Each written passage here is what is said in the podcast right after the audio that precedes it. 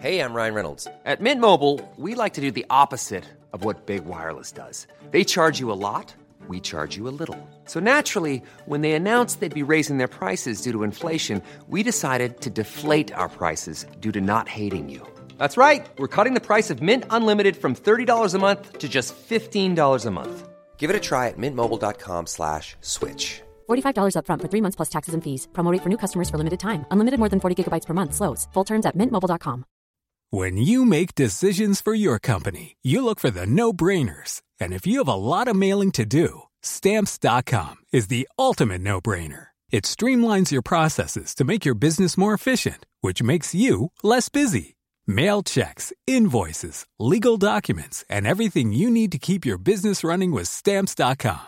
Seamlessly connect with every major marketplace and shopping cart.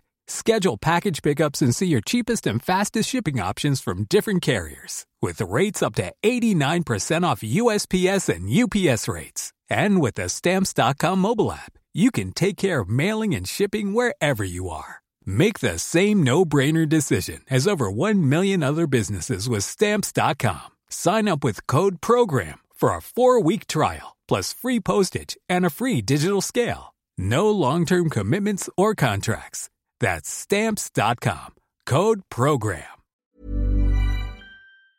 I guarantee you that half the apps on your phone are probably breaking the terms of service and misusing your data to, to a greater or lesser extent, either accidentally or intentionally. Yo, technology.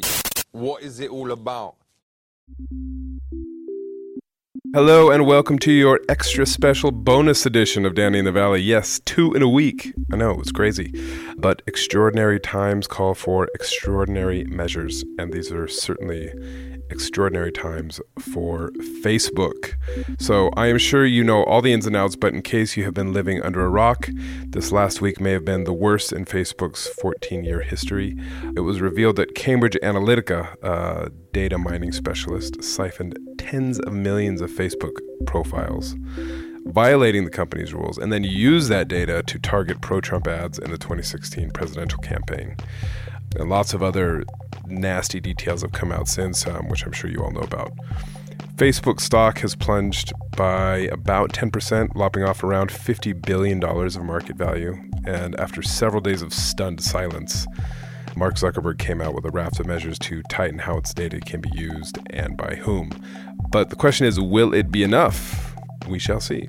And to talk about it, I sat down with Antonio Garcia Martinez, who is a former Facebook executive who helped create the ad system about six, six, seven years ago, that today is at the heart of the hullabaloo around Russia, data privacy, how Facebook is being used to sway elections the world over. Antonio's also written a book about his years at Facebook called Chaos Monkeys, which is definitely worth a read. It's uh, truly revelatory. And I think you'll find the conversation today really interesting. And uh, as an added bonus toward the end, we also talk about Mark Zuckerberg's stuffed bison head.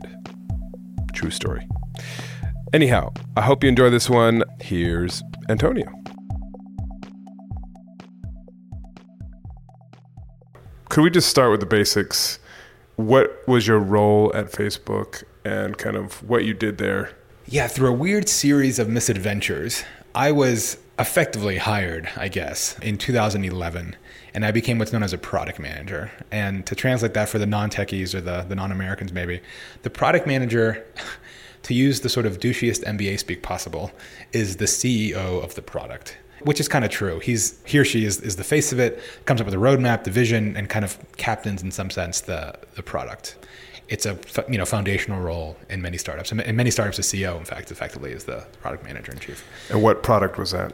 Right. So the product in question here was the ads targeting product. And what targeting means, that, that term is often tossed around kind of loosely.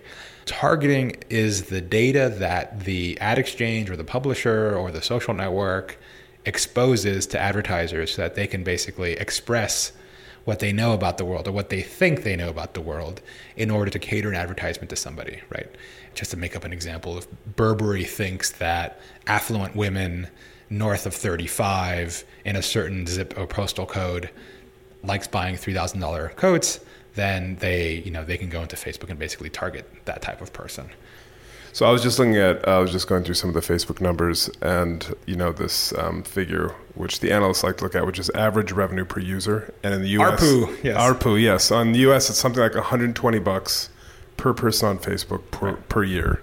Right. Is it fair to say that the system that you helped create is behind that ARPU? That's given me a lot of credit. This was uh, there's a lot of people involved in this. Yeah. Um, but I think yes, and, and the reason why I think you know my experience is still relevant and why I wrote a book about it and why like you know who cares what you did there. That was a key period in Facebook's history. From 2012 to 2013 is when it went from taking ads, frankly, not terribly seriously, and having an ads product that wasn't particularly helpful to most advertisers.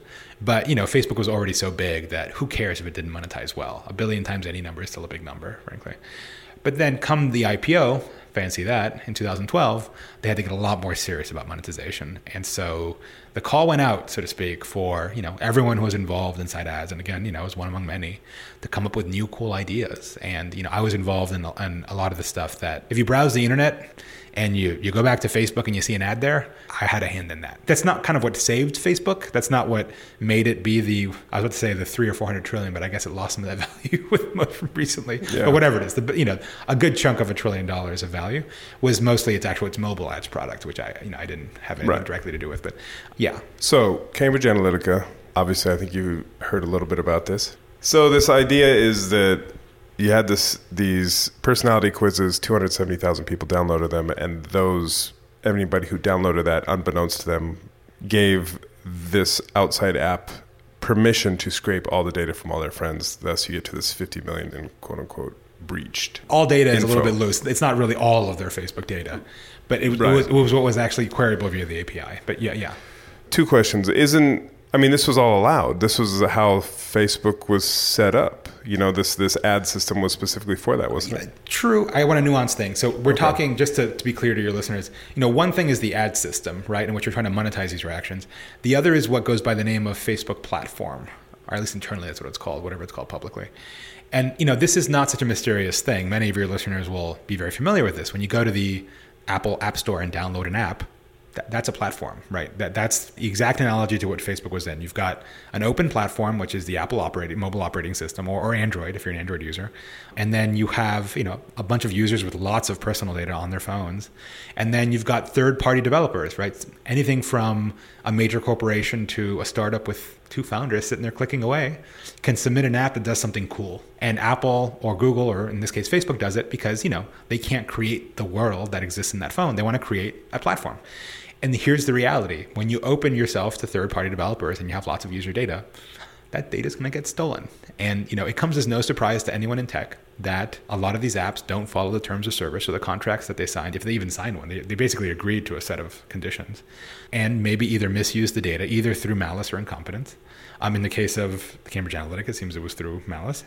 And then, you know, make off with the data. I guarantee you that half the apps on your phone are probably breaking the terms of service and misusing your data to, to a greater or lesser extent, either accidentally or intentionally. That, that was the, the leak. And I hate to, to use the term breach because it is, it's not really a breach. They didn't hack Facebook and get into the computers. It wasn't that. They were using the system as They were a- using yeah. the system, but then flouting the law or Facebook's law effectively. And yeah, I mean, if Facebook should be criticized for anything, it's that they kind of didn't enforce that quickly enough or didn't react quickly enough. I read Mark Zuckerberg's statement, which was put out a few hours ago, and he said, "We found out that Cambridge Analytica, or the sorry, the company that they hired, breached their terms, passed that information along, Right. And that's the breach. And they said, "Okay, assure us that you have deleted all this data." And they said, "Yes, we have." And they said, "Great." Effectively, yes. So does this get to the the idea that it's kind of still the Wild West? Like people can say, "Oh yeah, I."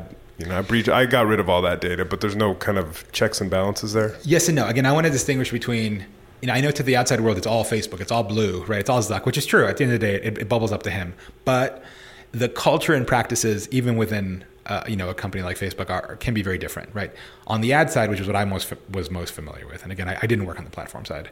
Ads was very much held as sort of a remove from the main product, at least at the time, right? On the ad side. Facebook was actually very protective of its data. Uh, you know, there's always this meme that Facebook sells your data.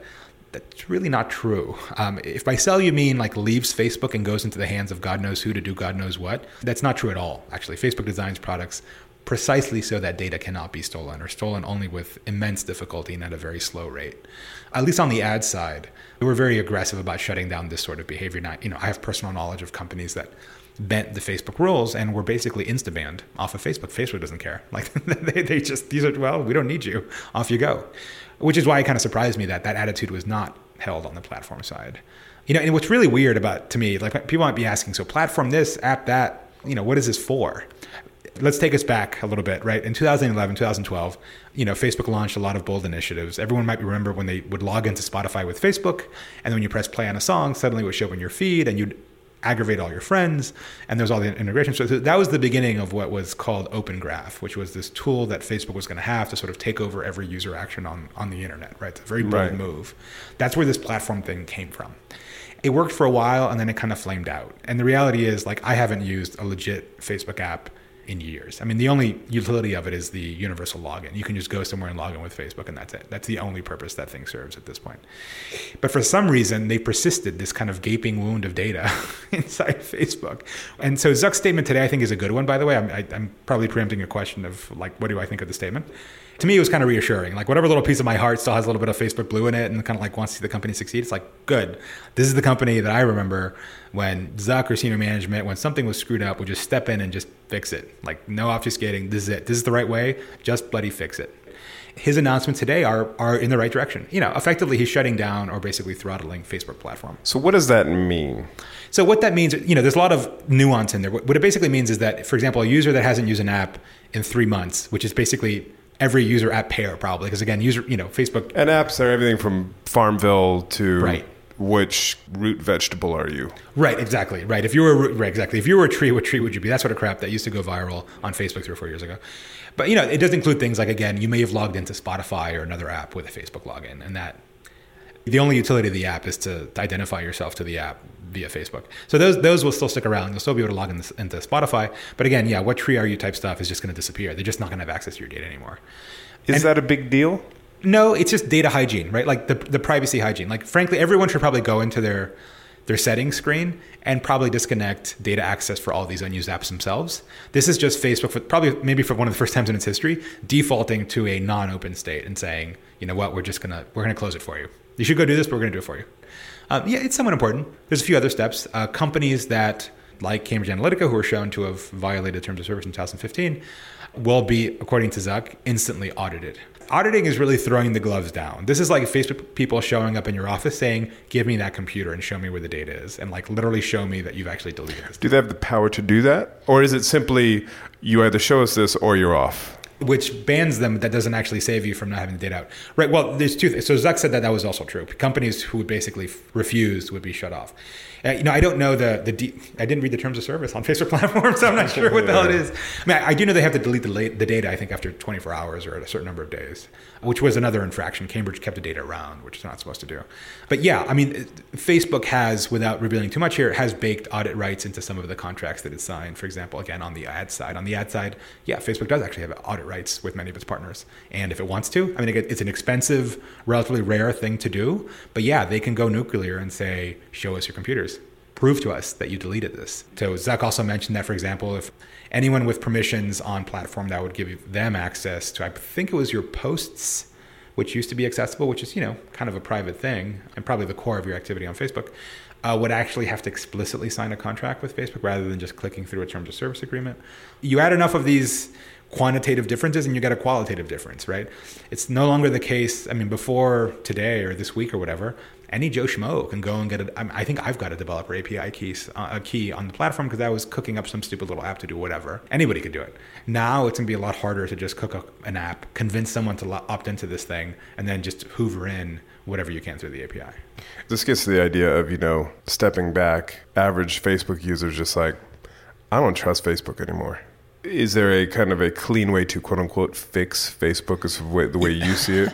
I'm going to sound like a total corporate show when I say this, and I hate it because you know it's funny because I actually wrote a book that was kind of critical of Facebook, and I wrote bridges, and like often when I say these statements, like, "Oh, well, you work for Facebook, and you should," have it's like, "All right, dude," but like I'm like the one guy who wrote a. I've read 500 Chaos book. Monkeys, right? yeah, yeah, right. yeah. It's not it's not globally positive. I'm not a corporate No. shell. It's odd that people mistrust Facebook so much. I mean, I think part of it is just the persona maybe of Zuck a little bit comes off as a little bit creepy. That damn social network movie, which I, I don't feel was terribly accurate, but nonetheless, it's, it's what people uh, parsed.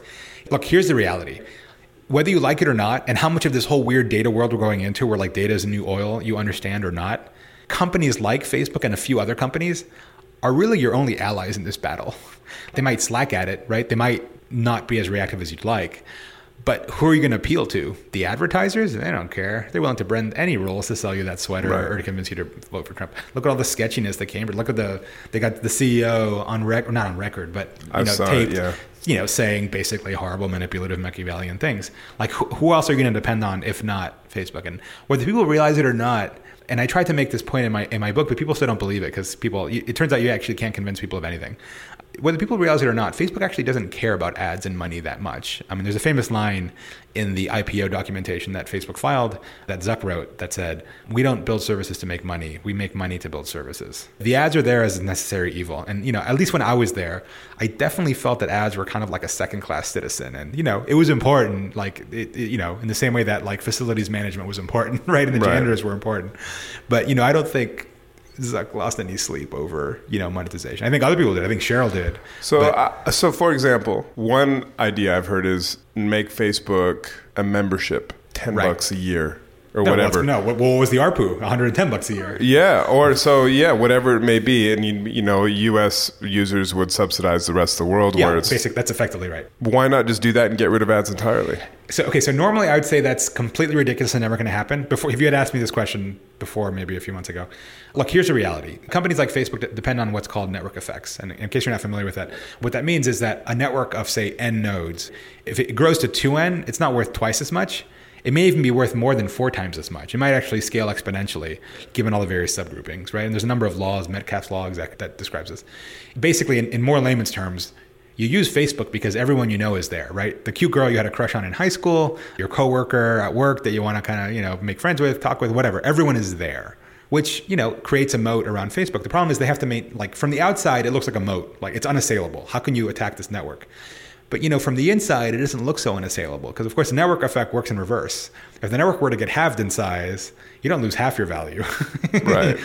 the value of it goes down by a lot faster. And so Facebook has to go like crazy trying to get users to stay on the network. And you know that would put friction on adoption if you actually charge for it. The moment you charge for anything, it, it becomes suddenly not friction free, and you'd lose some people just because of the the mental decision cost of paying. They don't want to pay for a thing, whatever it is. They just want to pay for it. Now, so that would be my typical argument. You know, Josh Constine, who's a pretty well known uh, TechCrunch reporter and, and covers Facebook a lot, came out of the piece yesterday like, you know, maybe it's time to actually come up with a payment plan thing. And you know, I read it. and I, I was prepared to sort of dismiss it, and then I read. it. I was like, well, you know, Josh might be right. I think in, in mature markets in which that's it, like Facebook is won, it's over. Yeah. Like, there's no like everyone who's going to use Facebook i- is going to use Facebook. That's it. There's no there's no one out there that's like, oh, you know, I don't know about this Facebook. That's like no. Either they walked away from it because they tried it, or they're on it and that's it. In that world.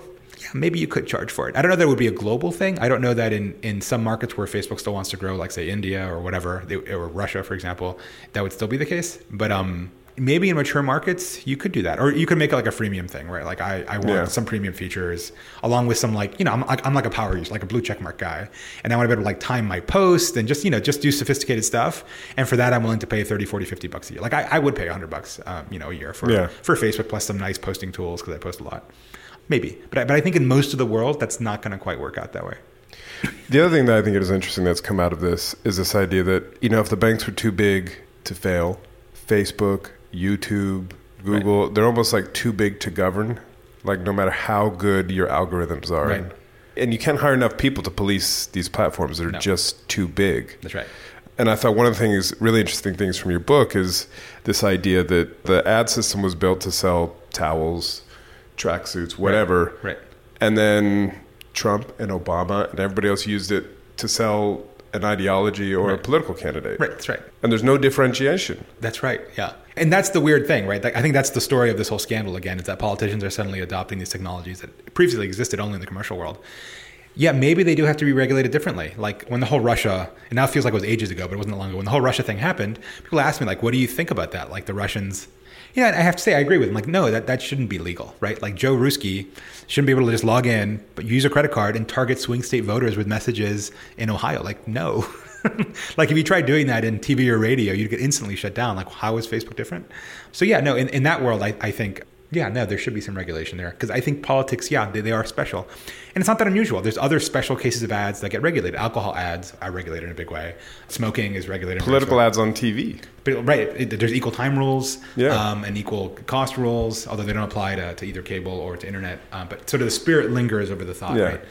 Look, I, I don't think that's a crazy thought. Maybe, yeah, maybe politics is special in some way. And uh, even though the human mind works exactly the same, whether it's shoes or Trump, um, like, that, that's the problem. It works exactly the same, Yeah. but uh, legally it shouldn't work the same. Yeah, maybe. Hey, I'm Ryan Reynolds. Recently, I asked Mint Mobile's legal team if big wireless companies are allowed to raise prices due to inflation. They said yes. And then when I asked if raising prices technically violates those onerous two year contracts, they said, What the f are you talking about, you insane Hollywood ass?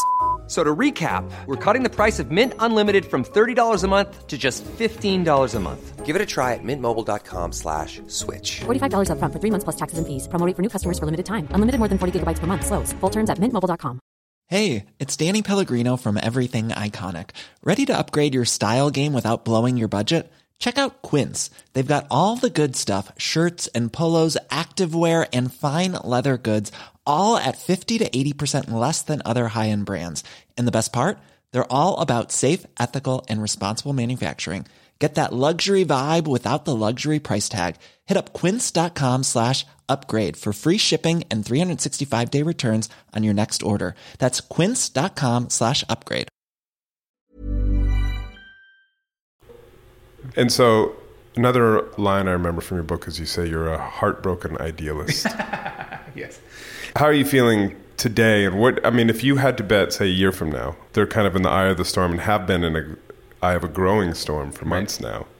Does Facebook look dramatically different? Does the experience of Facebook look dramatically different? In a year, there will have been a neo Luddite revolution, and we're all living like the Amish. That's, that's the reality. That's it. We just turn around and just say, "That's it. It's over." We're just not. This is a bad turn. Again, I'm going to sound like another fanboy again, but uh, you know, you asked me for an honest opinion. Yeah. I think Facebook's going to come out of this. They're, again, they're obviously taking very concrete steps to actually shut down the platform, basically to, to stop the leak. And um, yeah, I think they're going to escape it. I think you know. I say this again, I, it's a common line that I use, but I think the relationship of, of a Facebook user to Facebook is kind of like that of an addict to their drug, right? They kind of need it, but they hate it, and then they hate themselves for needing it, right? And they kind of sublimate what is basically self loathing uh, on somehow it's like Zuck's fault that I'm like hooked to this thing. And it's partially true, but it's partially not. There's always been that undercurrent of hatred to Facebook for whatever reason. I don't know that it's going to increase that much. It's definitely not going to go away. I think the biggest damage that Facebook might suffer, and this is kind of an insidery thing, is a damage to the company itself. I was going to say, are you still in touch with people in Menlo Park at the campus? And You know, it's funny. Everyone, everyone who I knew who was kind of cool and interesting has left, and the only people who are left are like the organization men who wouldn't dish, you know, at, at length at least about what's going on inside. Right. But you don't need friends on the inside anymore, right? Which I think is, is the big deal, right? You actually have leaks coming out of Facebook now, which is unprecedented. yeah. Right. I mean, as you know better than better than me, certainly, and everyone in Silicon Valley would agree. Before the election, Facebook was famously difficult to penetrate because nobody would talk. I mean, forget on the record, even on background about anything. They drilled that into you. I have a scene in, in Chaos Monkeys about the whole scene where they basically scare the bejesus out of you. But it was mostly still self-policing. Like people just felt that it was a betrayal to reveal. they anything. bled Facebook. They blue. bled. They bled Facebook. Did I actually use that phrase? In No, no. I just, I just yeah. think I made that up yeah, right now. Yeah, they, right. They, they bled, and I bled Facebook blue too, right? Like, Yeah. You know, but you know, with Trump, I think people are having real questions about their impact on the world, and that you know, that's uh, I mean, all these leaks that are coming out, all the palace intrigue, the chief security officer getting, getting semi-fired, Sheryl disagreeing with them, like all this dirty laundry that's being aired that would never have come out before, and and what that really means is that there's a deep fracture in the morale and the sort of cohesion of the company. And I think that that is very hard to recover. Again, I call Zuck a genius in my book, and who knows, he might pull it off. But you know, I, I don't know, maybe not. That's the thing that has powered Facebook through everything. With that, you will survive everything. Getting the world's smartest people in the world, hard, you know, some of the most hardest working people, and getting them all going in one direction like maniacs, that's incredibly powerful. Lose Yeah. that, You're Microsoft. you're, yeah, you're just Microsoft at that point. You're, you're just IBM now, right? Right. Right. And if things go bad and the stock price goes to 100, oh, I'm out of here, buddy. In terms of where you sit, is there any uh, other kind of untold aspect of this, or something that people are missing? I mean, we, we covered the platform thing. Like, this is how open platforms work. They always leak data. Like, that's always how it works. The fact that historically Facebook actually is very aggressive about protecting data. Protecting data from hacks. No, no. Well, yeah, well, yeah, that Because that. it does. I mean, data Or is the just data currency. theft, like data theft, like Right. right. Like it's too wonky to go into, but there's Yeah, there's, yeah. there's all this shit inside ads that basically means that you can't siphon out data. You can't pull Right. this shit in ads. Like Right. forget it. There's just no way it's going to happen. I mean, once once they click out of Facebook and go somewhere else, you know that they came from a certain targeted segment, but that's inevitable. You can't, and that's the click through rate is like one percent at best, right? So like you're only using maybe one percent of data, and there's no way to avoid it. There's nothing you can do. But when it comes to everything else, Facebook is really careful about not trusting anybody and not letting data get out anywhere. Like this, this shit would never happen in ads. It would just be impossible, basically. Right. From memory, this decision to basically fund the whole empire on ads was backed into, or like they didn't feel good about it. Yeah, I mean, this is the so this is the weirdest thing about. I often mention this in talks. Advertising is such a bizarre business model when you think about it, right? It's like in most commerce, I produce a thing, a good or a service, and there's some business model, a recurring monthly charge, a freemium model, a mortgage, whatever it is. I sell you my thing, you buy it.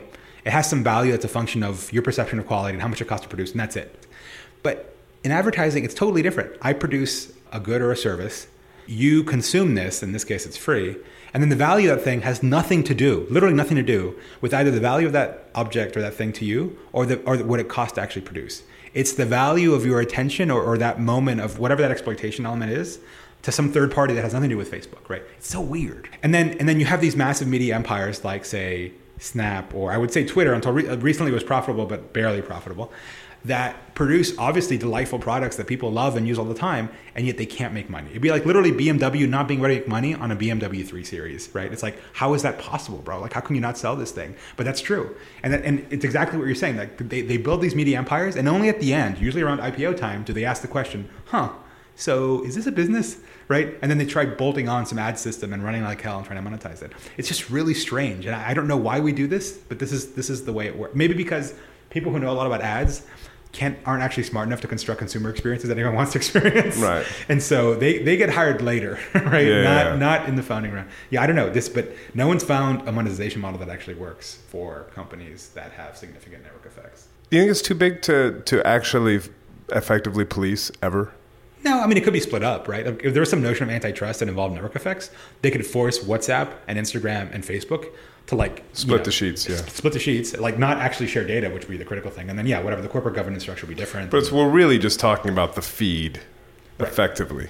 yeah, yeah, I guess so. I mean, they're, they're, they're- you know, I mean, because uh, yes, they have WhatsApp and Instagram, but it's really the feed that's all of this is happening, or where all the kind of action is happening, isn't it? maybe I don't know. I mean, depends. There there are probably people who would use Instagram a lot more than Facebook. I mean, Well, yeah, for sure, for sure. But I'm just saying, in terms of the, what people are talking about, yeah, I mean, and that, where that's these ads are being thing. served. Yeah, yeah, I mean that's the most valuable real estate Yeah. on the internet. Yeah, Just very simple question. sure.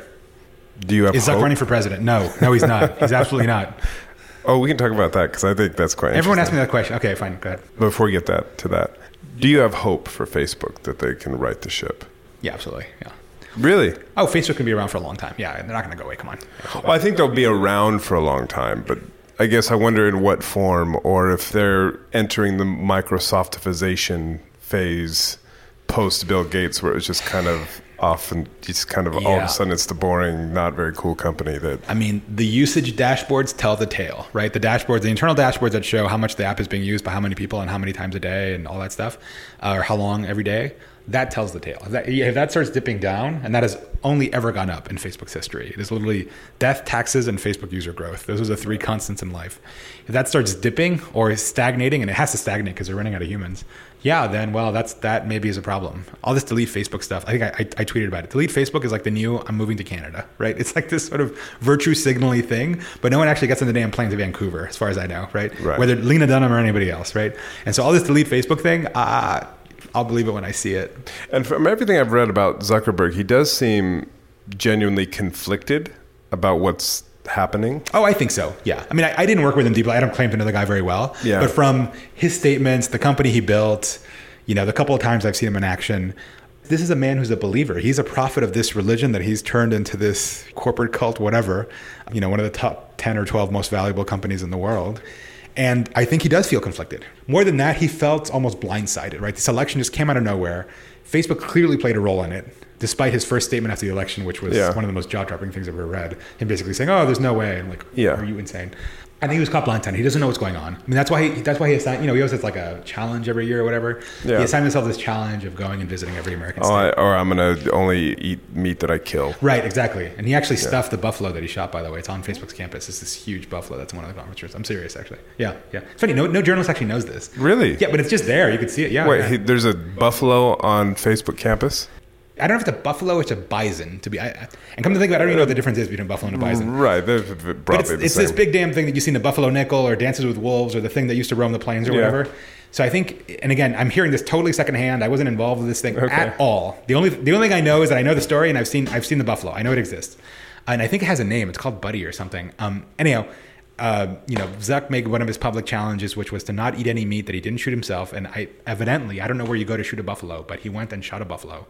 And then after it was butchered, I, I, he stuffed the head. And uh, the head, where did it used to be? In the f- first campus I worked at, not the big one now. It was in somebody's conference. It might have actually been in Sheryl's conference room, to come to think of it. But anyway, you walk into this conference room, and there's this enormous stuffed buffalo head just hanging from the wall, and it's just sitting there, and it's just Really? And you know, I, I don't know what happened with the new campus. I'm not quite. I'm, I'm, I'm sure it's somewhere. Yeah. But it's I don't know where it is in the new campus, but I definitely saw it in the old campus. So that was a trophy from his challenge, public challenge. His public challenge. That's the story I heard. Again, I was- right. I will check that out. okay. His public challenge this year was to fix Facebook. Right. Any guesses of what a trophy might look like if he actually if he actually achieves that goal? Would it just be like a It- it's a Larry- user usage graph or right. something? It's it's Larry Page's head stuck stuck on a wall. No, I'm joking. No, no, no. The war with Google is over. There's no war with Google anymore. Um, yeah, what would be fixing Facebook? I you know I don't know what that means. It's funny because usually his his goals are very tangible and he's very output focused in general when it comes to his company. So this diffuse notion of fixing Facebook, it's kind of like you know fixing world poverty. What would that even really mean? I, I- don't know. I don't even know what the, what the hell that means. But clearly, unscrewing this situation is part of fixing Facebook. Clearly, um, whatever. Yeah. So yeah, I don't know what that is, but. yeah. Awesome. Thank you for your time. Appreciate it. Yeah, no worries.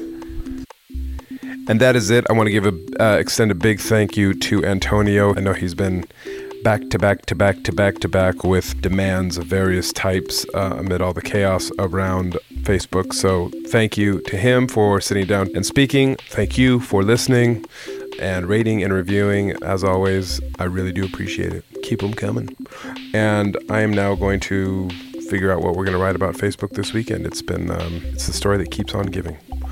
Anyhow, I will talk to you next week. You can find me in the newspaper, the Sunday Times, online, thetimes.co.uk, on Twitter at Danny Fortson, and on email at danny.fortson at sunday-times.co.uk. Have a good weekend. Talk next week.